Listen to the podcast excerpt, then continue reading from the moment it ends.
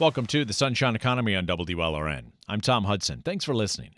There's one area of agreement generally between Republicans and Democrats in Tallahassee as they forge a state budget that will total around $90 billion.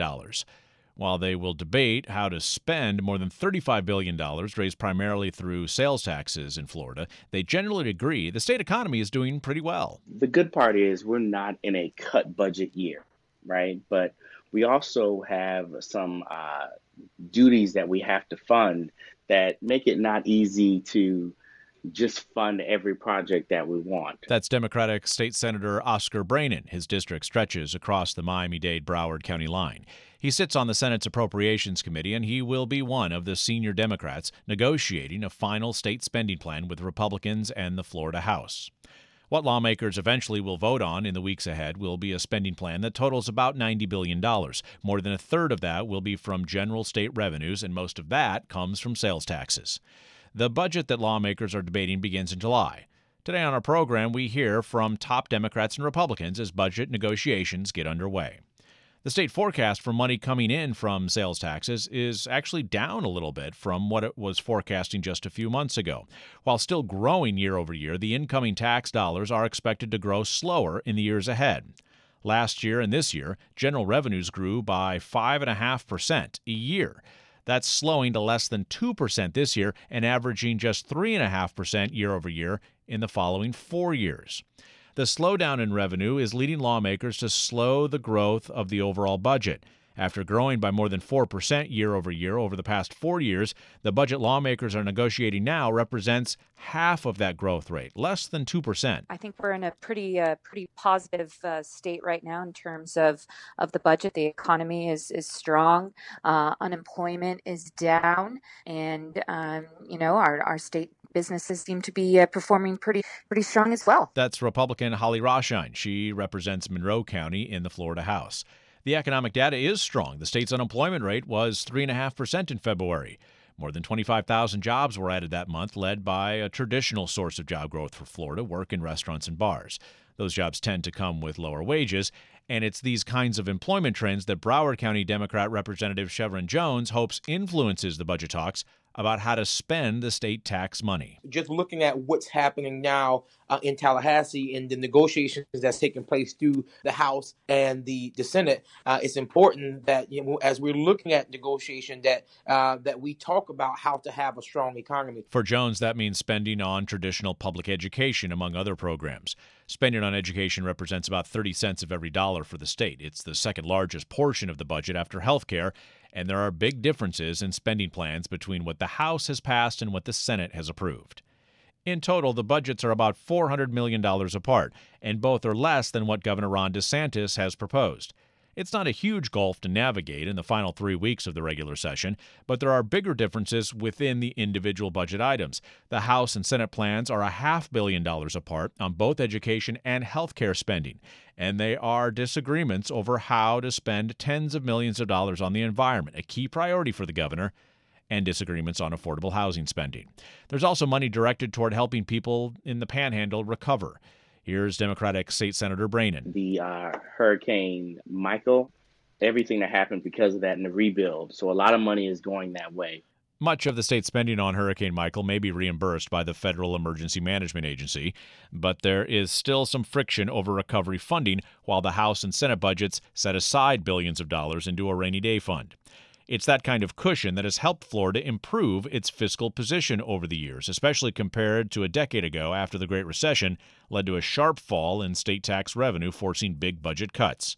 Jimmy Patronis represented parts of the panhandle back then. Today, he is the chief financial officer of the state. This is um, the first time in the history of the state of Florida that all three major credit rating agencies have given us a AAA bond rating. Um, and to kind of put that in perspective, what that means, it's like a really good FICO credit score.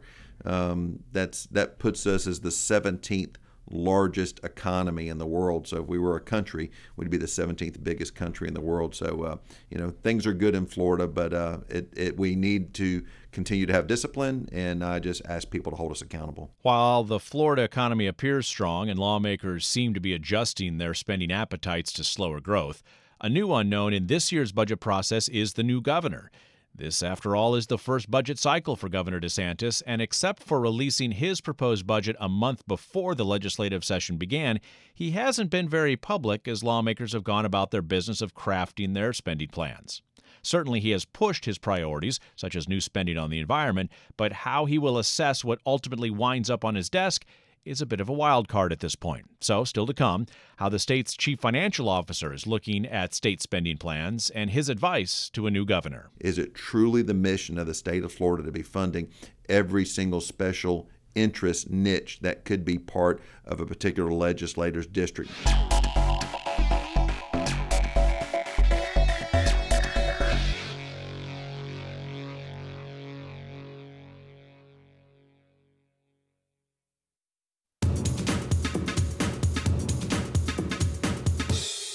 Welcome back to the Sunshine Economy here on WLRN. I'm Tom Hudson. Thanks for listening. You can follow along on social media at WLRN is our Twitter handle and let us know what you think about the state budget. Just two days after Ron DeSantis was sworn in as governor, he signed his third executive order. It dealt with the environment, a key issue that helped get DeSantis elected last year. The order included the new governor's desire to spend $2.5 billion over four years on Everglades restoration and water quality. It also created a state task force to focus on addressing the blue green algae that has choked waterways east and west of Lake Okeechobee in two of the past three summers. The U.S. Army Corps of Engineers manages Lake Okeechobee. It expects to see the algae again this summer, but the Corps has lowered the lake level in hopes of not having to release massive amounts of polluted water to protect the Hoover Dike holding back the lake along its southern rim. The governor's environmental effort is just one influence on the state budget this year. Another is an anticipated slowdown in the growth rate of state revenues and how the new governor will approach his ability to strike out specific spending plans. We spoke about all this with Florida's Chief Financial Officer, Jimmy Patronis. With a, a brand new governor, um, with a, an initiative uh, that he has led with um, you know, ensuring that environmental spending is is one of uh, his big priorities. Um, I think we're all you know very sensitive, and we appreciate uh, how forward thinking he is being regarding uh, one of our most precious resources, and that is good, clean drinking water. So, uh, but to, to do some of this does take money, um, and ultimately, if we don't make some of those type of investments now, um, it is much more expensive down the road if we try to pivot to it. The state economist looks forward, of course, several years and is seeing some areas of concern, not within the state necessarily, but just importing some of the general economic uh, sluggishness that's expected uh, in the United States. How, how worried are you about that in future years of state budgets? I've been incredibly fortunate to serve in the legislature when the times were incredibly bad, and then uh, was able to see the prosperity that comes from good fiscal discipline, uh, as under the Governor Scott administration. Uh, $10 billion in state debt was paid down, and that was the first time in 20 years that a dollar of state debt had been paid down uh, since, since the administration of Governor Bob Martinez. Um, when we paid down our state debt, when we fully fund uh, the Florida Catastrophic Fund, uh, as we you know take and, and are sensitive to the exposure citizens insurance has in the state of Florida, all of those factors ultimately uh, give Florida a better resilience to a downturn in the economy. Um, we're not borrowing money or bonding money uh, in order to shore up um, those those um, those particular disaster zones. I think discipline uh, to to continue that path, and and again, don't uh, don't spend what we can't afford to spend. We we've got to be we've got to be frugal and uh, ensure that a future generation doesn't inherit bad debt decisions. From what you are seeing out of the House budget proposal and the Senate approved budget proposal, uh, do you uh, characterize those as frugal, as fiscally responsible? Look, I, I, think as as the legislature does, they are, are, are embodying and representing the will of the citizens that they get to serve.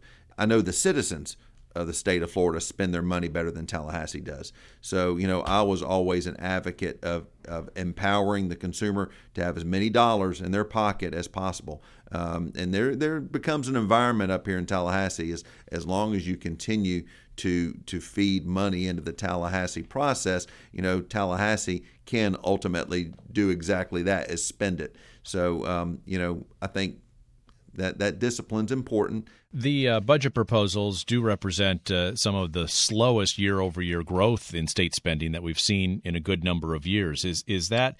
Do you think reflective of some concern about future economic growth and future growth of state revenues in the years ahead, like the state economists are a bit concerned about? It's easy to want to pay for everybody's wish list, okay? But ultimately, there's a day of reckoning because there's just not enough credit money or reserves in order to pay for it. So, you know, truly weighing out what is the mission of the state of Florida, what should the state of Florida actually be paying for is is all part of the debate that we have every single um, legislative session. Um, look, as long as we are still continue focus on growing private sector jobs and uh, recruiting new industries to strengthen our, our international trade relationships, all that is part of taking advantage of the logistical advantage we've got over the whole rest of the United States. Um, but it's uh, it, it, it is what it is. Um, as times are good, uh, people, you know, you know they, they fly without a net a little bit more, and I think we always should fear that uh, that the economy can turn down. In 2006, at the height of the real estate boom, the state of Florida issued over 22,000 building permits. Okay, in 2009, we issued just over 2,000 building permits. So, I mean, in, in a short three year period, the whole construction industry in the state of Florida totally collapsed.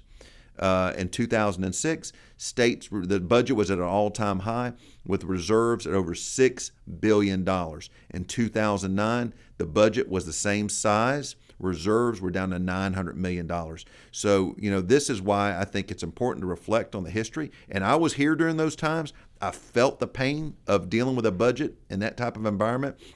I don't want to experience it again. How sensitive do you think these budget proposals are that the House and Senate and the governor are wrestling over in the weeks ahead? How sensitive do you think they are to a potential slowdown in the revenue growth? That uh, the state economists are predicting in the years ahead. I, th- I think both chambers are sensitive to it, um, but but this is this is the beauty of a of a of a process here that the governor at the end of the day has the veto pen, and um, you know there was you know multiple legislative sessions where Governor Scott uh, and also um, Governor Bush did. Um, you know, I think Governor Scott has the record right now vetoing 460 million dollars worth of what he justified as uh, you know spending that is not in the best interest of the citizens of the state of Florida.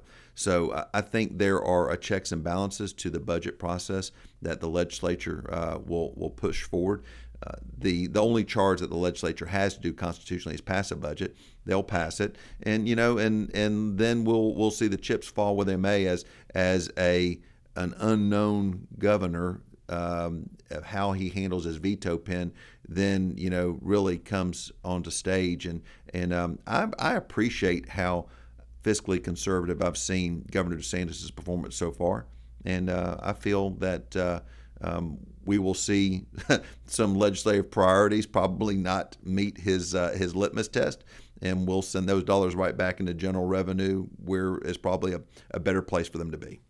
Both the House and Senate budgets are actually less than what the governor proposed.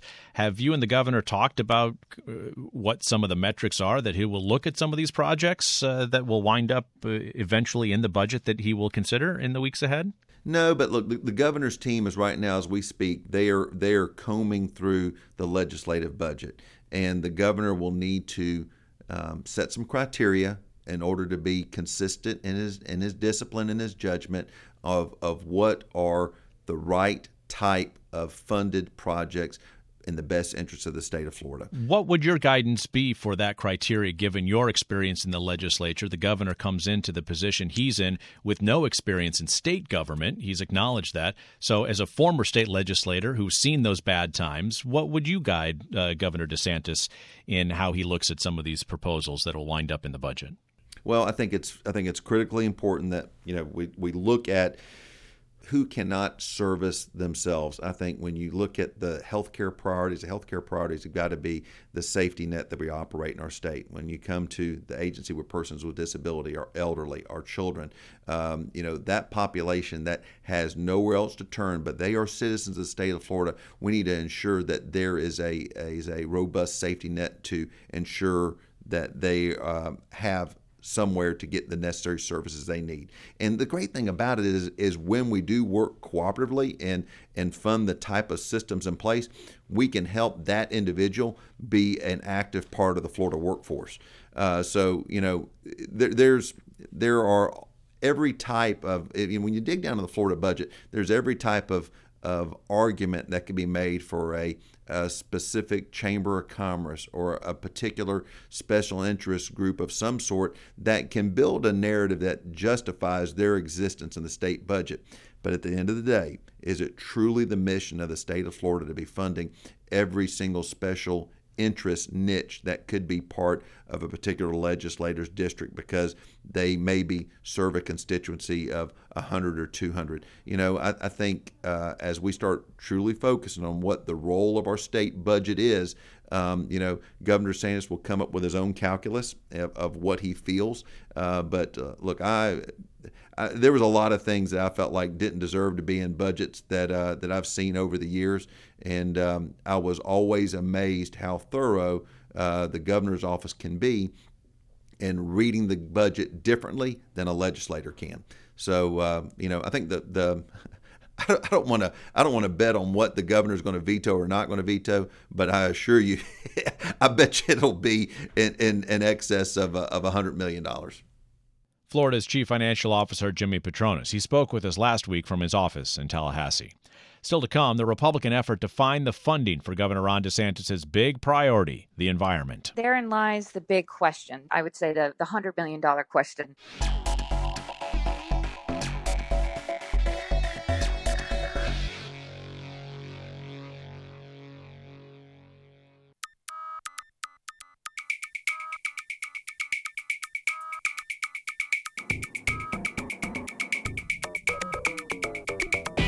This is the Sunshine Economy here on WLRN. I'm Tom Hudson. Thanks for listening and supporting public radio.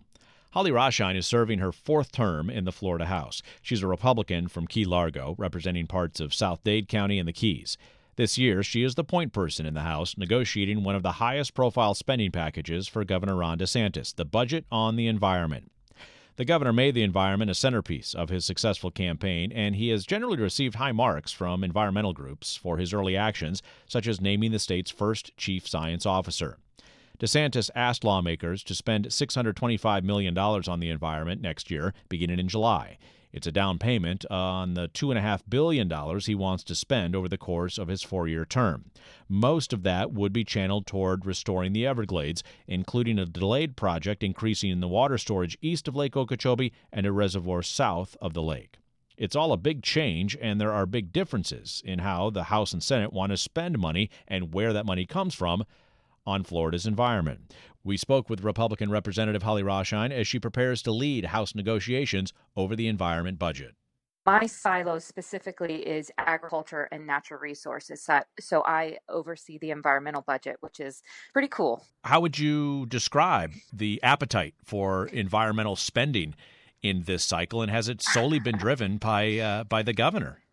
Well, I'm so excited to hear about the governor's priority in making uh, Everglades and water quality and the environment one of his top priorities. Um, we all went through a summer of red tide outbreaks. We had harmful algal blooms all over the state. Um, folks are, are pretty upset, and rightfully so. So, this budget, at least on the House side, and I'm pretty sure the Senate equally so, focuses on water quality. It's, it's um, obviously a, an incredibly important issue right now. It will continue to be an important issue, and I'm very proud. Um, we focus uh, about $660 million just specifically on Everglades restoration and protecting our water resources resources around the state. Also, in that bucket of money is $40 million um, for DOT's, the Department of Transportation's work plan to uh, finish the bridging of Tamiami Trail, which will be a huge, huge project to finish with regards to the flow of water water in the Everglades. Yeah, that raises up the roadway and allows that southern flow, that more historic flow of water,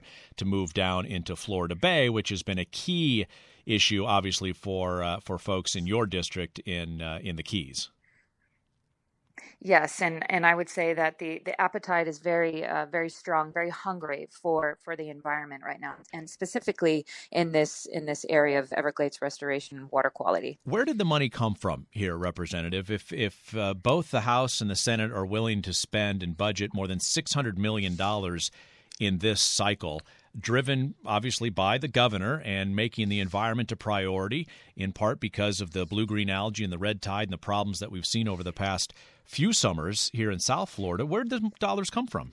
Sure, and obviously our economy is tied to um, sales tax, um, things like property taxes, um, document stamps on real estate transactions. That's sure, but I guess the question though is: is the are these dollars being allocated from somewhere else, or yeah. is this taking advantage of the growth in state revenue that we've seen, which has a, slowed down considerably? Sure, Tom, and I think it's a it's a combination. So, what um, if you really look into the details of the budget? We've got general revenue that's uh, covering these projects, and then also a number of them are trust fund projects, and um, you know that's also a, a, tool in our toolbox that we can use for um, for funding projects. For example, the Center for Red Tide Research that we're setting up that's four point two million dollars out of GR. Um, we've general got revenue. some. Uh, General revenue, correct. And um, for example, there's $100 million in there for um, springs restoration that comes out of a trust fund. So we kind of, um, you know, we move dollars around. We've also got a, a $50 million um, pot of money for um, water quality improvements, specifically for wastewater and stormwater. We've got a number of folks that are still on septic tanks, um, you know, haven't been able to hook up to sewers or central sewers.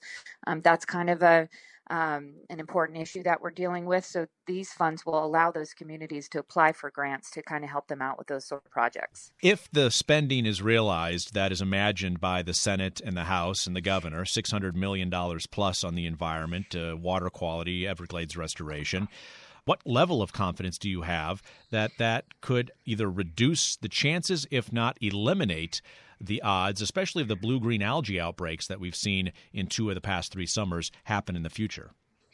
Yes, so I think the odds will obviously be weakened and lessened of having these these harmful um, blooms and so on and so forth. Unfortunately, these problems are very advanced, and so it is going to take a little bit of time, and it's going to take a lot of dollars, a lot of funding. We're going to continue to need to step up to the plate in terms of the amount of of funding that we put towards these projects. But yes, I think it significantly moves the needle. Um, we've got a great plan in terms of Everglades Restoration, but if we don't properly fund that plan, um, it can't move forward. There's also been um, sort of a, a feeling of really trying to move these projects forward quickly. We need to get on this. People are tired of waiting.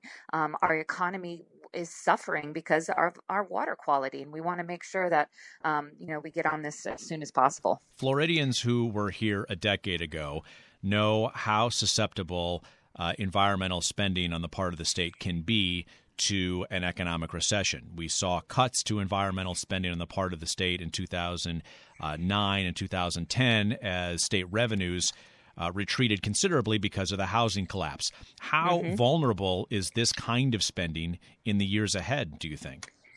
Um, I don't, I, you know, I would, it would be my hope, and obviously I don't have a crystal ball, but it would be my hope that this wouldn't be a sort of um, area that we would want to touch or make deep cuts. Let's say that. Um, it's again, people come to Florida for our pristine environment, for our beautiful beaches, which we actually include uh, $50 million for beach restoration projects in our budget. I don't foresee the um, level of energy letting up around this this world, um, you know, anytime soon. How important has the uh, Amendment 4 that was passed a couple of election cycles ago that earmarked documentary stamp taxes specifically for the environment in this spending plan that you and your colleagues have put together? Yes, and there's been some big debate about that. Um, what was the will of the voters? What was what was the exact um, interpretation of that language, that amendment language? Did it rely heavily on land acquisition? There's a number of people out there that would say absolutely yes. Um, but an important component of water quality is land acquisition. Um, you know, Florida Forever, Rural and Family Lands, those kind of programs. So I think um, it has a, a, very, very big impact. Um, you know, the the, vote, the voters made it a priority, and um, that's something that we continue to work on up here. And to, um, you know, at the end of the day, we've we've got to fully fully implement that well that debate around uh, how much of the money raised through this amendment goes toward land acquisition has been active. And in the House budget, uh, which you approved, was just $20 million for a land buying program in the next fiscal year. The Senate has approved $45 million for land buying. This year, the state is spending $100 million out of these funds to buy and preserve land. Yeah, so historically speaking, the last year, unfortunately, that we fully funded Florida Forever was the the 2008 2009 budget cycle, and, and that, that, was three hundred million dollars, right? Yes, three hundred million dollars, and as you mentioned, obviously, then we had the Great Recession. Um, so we slowly tried to, you know, keep ticking that amount up here and there. One year, unfortunately, we zeroed it out. That was pretty terrible. Um, but this year, the budget focuses a lot on water quality. I am a huge fan of Florida Forever. Um, I represent in a district that takes advantage of this uh, program and is a huge benefactor of it. Um, and being, you know, the keys are so environmentally sensitive. Um, it's my hope that we're going to come to the Senate position on that and hopefully even get higher. Um, the governor has recommended 100 million. Um, it's my hope um, that we will get to to that um, number, but you know, again, that's going to be part of these these bigger negotiations coming up. So you're not satisfied with the 20 million dollars in the House budget set aside for land buying? Me personally, no, no. Um, again, we've got to, you know, kind of keep moving forward, move money around. Um, anytime you take money from one area, you know, you put it somewhere else, you know, it, it, I, you know, certainly don't want to have any un, um, unintended consequences, but it is my hope um, that we see that number grow significantly. Do you think that could grow at the cost of? Water quality or Everglades restoration spending? Well, and that's there. Therein lies the big question, the myth. I would say the the hundred million dollar question. So, are you confident that the the 650 660 million dollars total bucket of environmental spending is roughly set? Now it's just a matter of allocating those dollars within that amount. Yes, and there are some differences in in terms of um, you know money that the Senate has in for springs um, or money that we have in for state park improvements. Like all of those little areas, um, we need to kind of tighten up. Um, the governor has recently appointed a chief science officer. That's a new uh, position in the Department of Environmental Protection. So I think that uh, the tide has certainly turned on our environmental uh, needs in our state. Um, we're really going to get down to uh, to business here in the coming weeks Monroe County Republican Representative Holly Raschein. She will lead the State House Republican talks over environment spending, one of Governor Ron DeSantis' priorities. Still to come, a top Democrat budget negotiator on tackling the biggest slice of state spending, health care. I think if we don't take a good hard look at our health care spending, and if we don't start to think about truly pulling down money from the federal government and not leaving money there, no, it's not sustainable.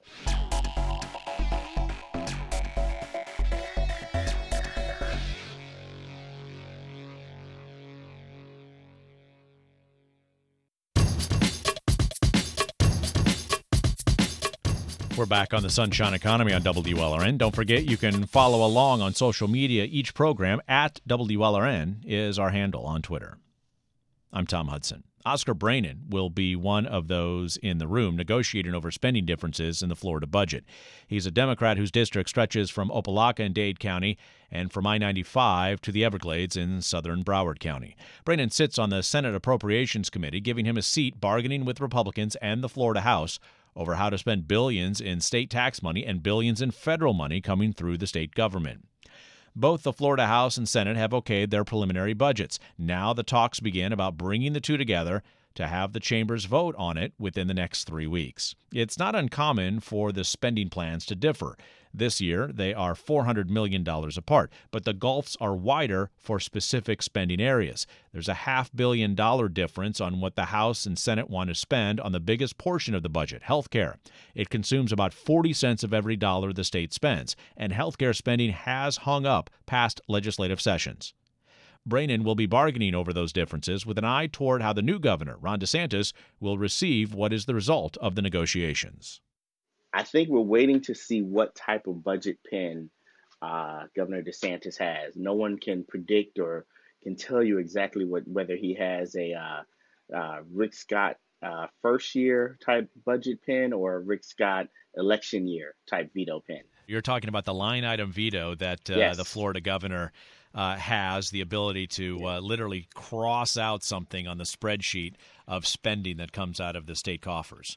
Yes, that that's correct. And uh, and and and with uh, someone like Rick Scott, it uh, always fluctuated between uh, whether or not he was on the ballot or not on the ballot. During those election years, Governor Scott tended not to use the uh, line item Correct. veto as much as when it was a non election year. This being a non election year, what kind of hand have you been led to believe from the governor's office?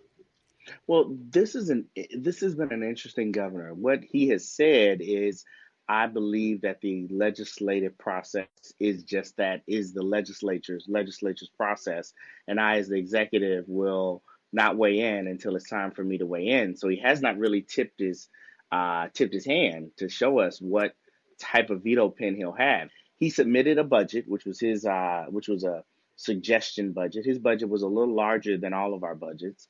It means there's a lot of things that he wants in his budget. Uh, he did not sweep the Sadowski Fund, which is the housing trust fund. We in the Senate uh, followed suit and did not sweep it, but the House did. So it'll be interesting to see how he deals with that. This is a key piece here where we've seen Mhm. practices since the Great Recession and by Florida legislatures that they have taken what was supposed to be money earmarked for specific projects, in the case of the Sadowski Fund for affordable housing, and swept it into the general fund to be able to spend it on everything from education to roads to uh, community swimming pools. Uh, that practice has come under great scrutiny, certainly, as the price of property and homes has increased uh, here in Florida. And the Senate wants to spend all $330 million in the Sadowski Fund on affordable housing. The governor has talked about that, but the House only wants to spend about 30 cents on the dollar on housing. Yes, yes, and you know, and some of the money, the the thirty cents that they're you that they're looking to spend, they're sending to the Panhandle for hurricane recovery. Now, of our money in the Senate, we're sending thirty cents to the Panhandle as well. The difference is they're sweeping the rest of the money while we're using the rest of that money for uh, for affordable housing across the state. Where is their middle ground? Is there middle ground, do you think, between those two strategies? you know, there's middle ground, of course, everywhere when you're talking budget numbers because the middle is always the median, right? But uh, for this, I think you either are committed to it and you don't sweep it, or you're not. I, I don't know. I think I don't know that you should really that you should just say we're going to spend half of it. We have such a crisis going on here. I think we should just commit almost policy wise to not sweeping that um, that fund. Senator Braynon, let me ask you about one of the biggest slices of state spending and perhaps one of the most controversial, and that is around health care. Uh, Yes. There is a significant difference between the spending in the House and the spending in the Senate on health care in the state of Florida, about a half billion dollar difference. Uh, the Yes. Senate wants to restructure how Medicaid reimbursements are distributed to hospitals to be able to share those payments, which is a mix of federal and state dollars, more equally with hospitals across the state. So the so called safety net hospitals, which include Jackson Memorial and some hospitals in Broward, may not get a lion's share of those funds. You Yes. voted for the Senate proposal to come out of the Senate, and now the negotiations are underway. Do you stand behind that effort to have more equal Medicaid payments to hospitals in Florida? I actually think that there's a that there is a middle ground there. Um, now, we, when we voted for the budget to come out of here, we really vote to get it into conference and to start the negotiation, more than voting for the in particular policy that goes along with that budget. But I will say that as someone that uh, has an area that is served by primarily safety net hospitals, I think that it's it's it's it's way too deep of a cut to the current funding of uh, Memorial Hospital, which is in South Broward, or Jackson Hospital, which is like Dade County. I think in South Florida overall, it's something to the tune of an $85 million uh, hit total. When we talk about Medicaid dollars, we normally think of money going towards uh, the what we would call the least of those, the most needy, right? And these are the hospitals that serve the most needy. So that's why we think that there is a, a formula that, and, and, and when I say we, us from that from areas that are primarily serviced by safety net hospitals that are in the Senate, uh, we believe that there's a middle ground that can be reached. Um, we know that there are some areas, um, that even some in West Palm Beach, some areas in West Palm Beach that are only served by non-safety net hospitals, and they've been saying that they feel like they're getting shafted because they put money into the pool but don't get enough back. And we in South Florida can relate to that when it comes to state government on all fronts. So, do you support the idea of going back to the strategy where the Medicaid dollars follows the patient?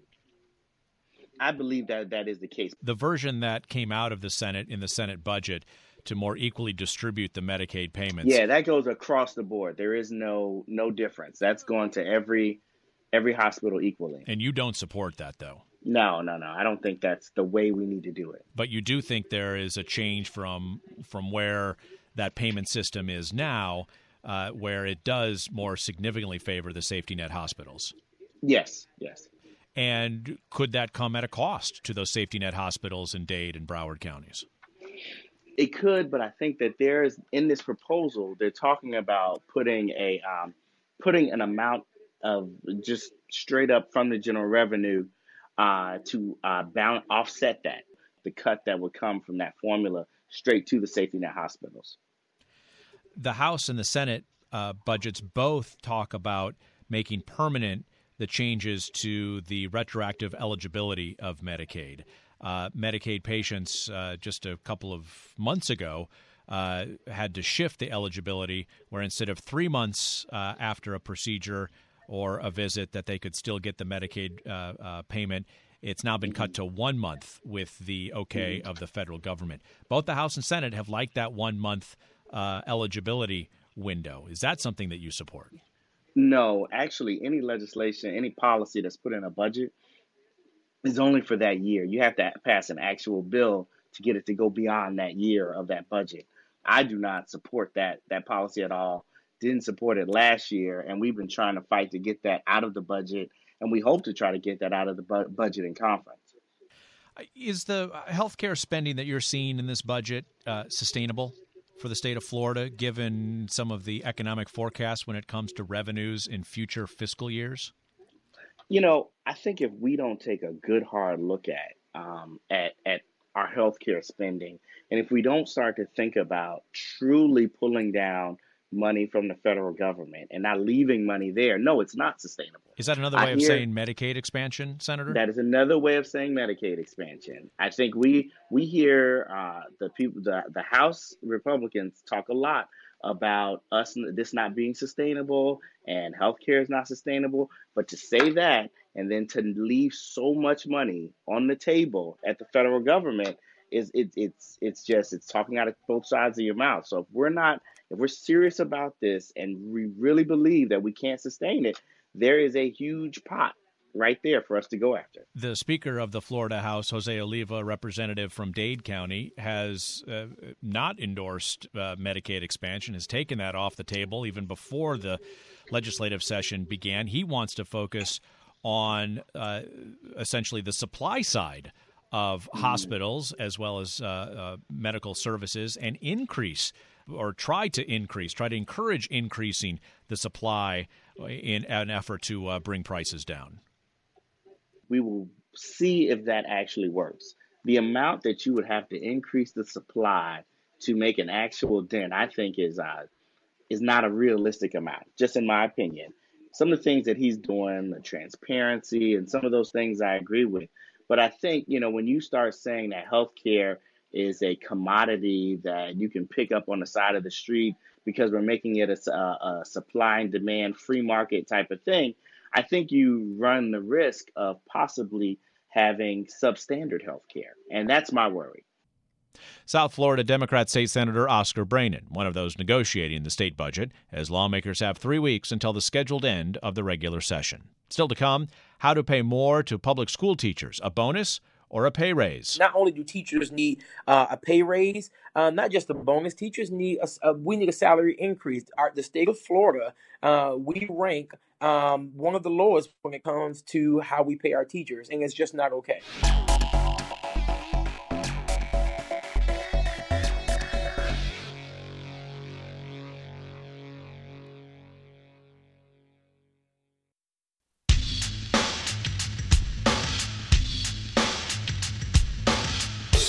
We're back on the Sunshine Economy. I'm Tom Hudson. Thanks again for listening and supporting WLRN. In the past year, voters in Palm Beach, Broward, and Miami Dade counties have okayed higher property taxes to help pay for teacher raises. The support came after the state legislature okayed a very small increase in discretionary per student spending for this year, just 47 cents. Much of the other increase in state education spending was aimed at security and safety measures after the Marjory Stoneman Douglas school shooting. The budget okayed by the Florida House for next year raises the base student allocation by $38 per student. The Senate wants almost four times that increase. Both would spend more than $200 million on teacher bonuses through the Best and Brightest program. That program has been controversial, though, in part because it factors in college entrance exam scores received by the teachers, in some cases, decades ago. Teachers have been pushing lawmakers to more directly tackle salaries, not just bonuses. It is one of the spending issues Shevrin Jones is focused on. Jones is a Democratic member of the Florida House from Broward County. I think it's wrong for us to view um, the funding for public education and affordable health care as a drain on the state on the state's budget. Um, I'm just looking at what's happening now uh, in Tallahassee and the negotiations that's taking place through the House and the, the Senate. Uh, it's important that you know, as we're looking at negotiation, that uh, that we talk about how to have a strong economy because we can't talk about a strong economy without talking about the two biggest things that I just spoke about, and that was our public education system and our health care. On the education side, uh, there is quite a gulf between the House proposed budget and the Senate approved budget. Uh, I believe you voted for the House approved budget. How do you see bridging this gulf? It's about a half billion dollar uh, difference between what the House wants to spend and what the Senate would like to spend. Uh, and the Senate would like to spend more per student for K through 12 education than compared to the House budget. When I voted for uh, the budget, it, my vote for the budget was to move the budget into negotiation, knowing that there we have to there will have to be a negotiation when it comes to our education and our healthcare budget. I would like to say this: that it's very clear that the House um, is taking uh, is is taking the low road with ensuring that we incentivize our our, our teachers or ensuring that we incentivize our our students with resources inside the classroom. Uh, I make it very clear in debate uh, on the budget to these uh, the sponsor for the education approach that we have to be extremely careful to not paint the picture as if we are spending more money per per students because truth be told we're not. What they have done what my republican colleagues have done they have taken the best and brightest dollars. They have removed it out of the general revenue fund and they moved it into the FEFP. That has never happened before. This and is the uh, bonus program that is designed correct. to give Florida public school teachers a financial bonus if they uh, if they perform at a certain level. That's right. Right. And they took they've taken that bonus and they moved it into the FEFP to make it seem as if they're giving we're giving students more money, but that's not the case. The FEFP uh, is the main revenue uh, account that pays for public education in That's Florida. Correct. That's correct. Uh, and so, and my so my colleagues, they and I, I, I hope they understand that, that that not only do teachers need uh, a pay raise, uh, not just a bonus. Teachers need a, a, we need a salary increase. Our the state of Florida, uh, we rank um, one of the lowest when it comes to how we pay our teachers, and it's just not okay. When you see the bonus money for teachers move into the general education fund. Eh, you're essentially calling that kind of an accounting issue when it looks as if there would be a more significant increase on the spending per student, but a portion of that is bonus money that may or may not get paid out to teachers? What we're saying is that we move this move these dollars into the move the dollars into the FEFP to make it seem as if we're putting more resources in the school for the teachers when all uh, I mean for our students when all in all we're not doing that. The number that we are st- the true number of what per student is getting is what we need to get at. How much are we really giving per student and not trying to convolute this and say that we're giving more money uh, for the student when in actuality we are just moving dollars as far as bonus dollars um, from from one pot to the next and calling it uh, a teacher uh, a teacher pay raise or a teacher bonus. That's not okay. But and you don't consider that uh, spending in the classroom as a per pupil increase in spending if that bonus money still goes to the teachers? No uh, the House budget calls for a $38 per student increase. And in your estimation, your accounting that includes this potential for teacher bonus money, which you think should be should be uh, taken out. Is that right? It should be right. It should be taken out, and those and those dollars should be um, accounted how they have been accounted for in the past, and that dollar is within the the general revenue fund. So, in your estimation, spending on teachers shouldn't be considered as part of a per pupil budget item? No, I, I don't I don't believe that we should we should tie the dollars as far as bonuses for for our teachers to the dollars that goes to ensuring that our students have the resources inside the classroom. If the teacher a resource? Yes, he or she is. They are a resource in the classroom. So let's take PECO dollars for uh, for for for instance. PECO dollars are the uh, money for capital improvements in building and those kinds of things, air That's conditioning, uh, windows, doors, uh, that kind of stuff.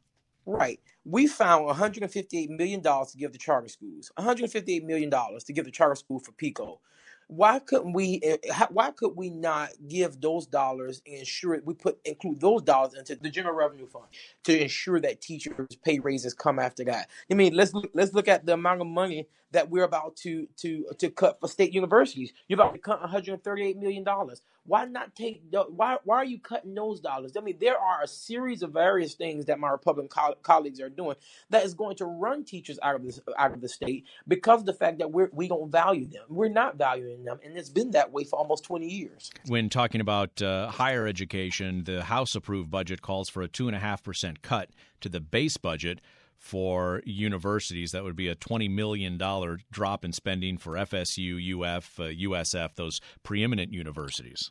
Or FAMU, like I went to, Florida right. A&M. Yes, Florida A&M have not been able to get the dollars like a UF or a, a FSU, but we've been able to survive.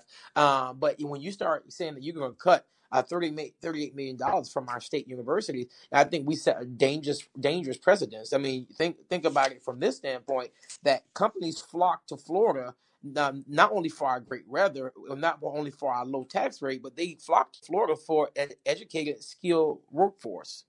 And we have to ensure that we are pumping dollars into the place that brings that that produces those skilled workers. If the education spending that's included in the House budget currently that you did vote for, as you said, to kind of move the process forward. If that remains, uh, as uh, House and Senate negotiators uh, go through and look for a comprehensive budget, uh, would you vote against it?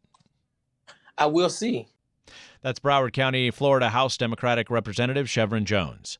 You can catch up on any of this program that you may have missed or all of our podcasts by searching Sunshine Economy on iTunes.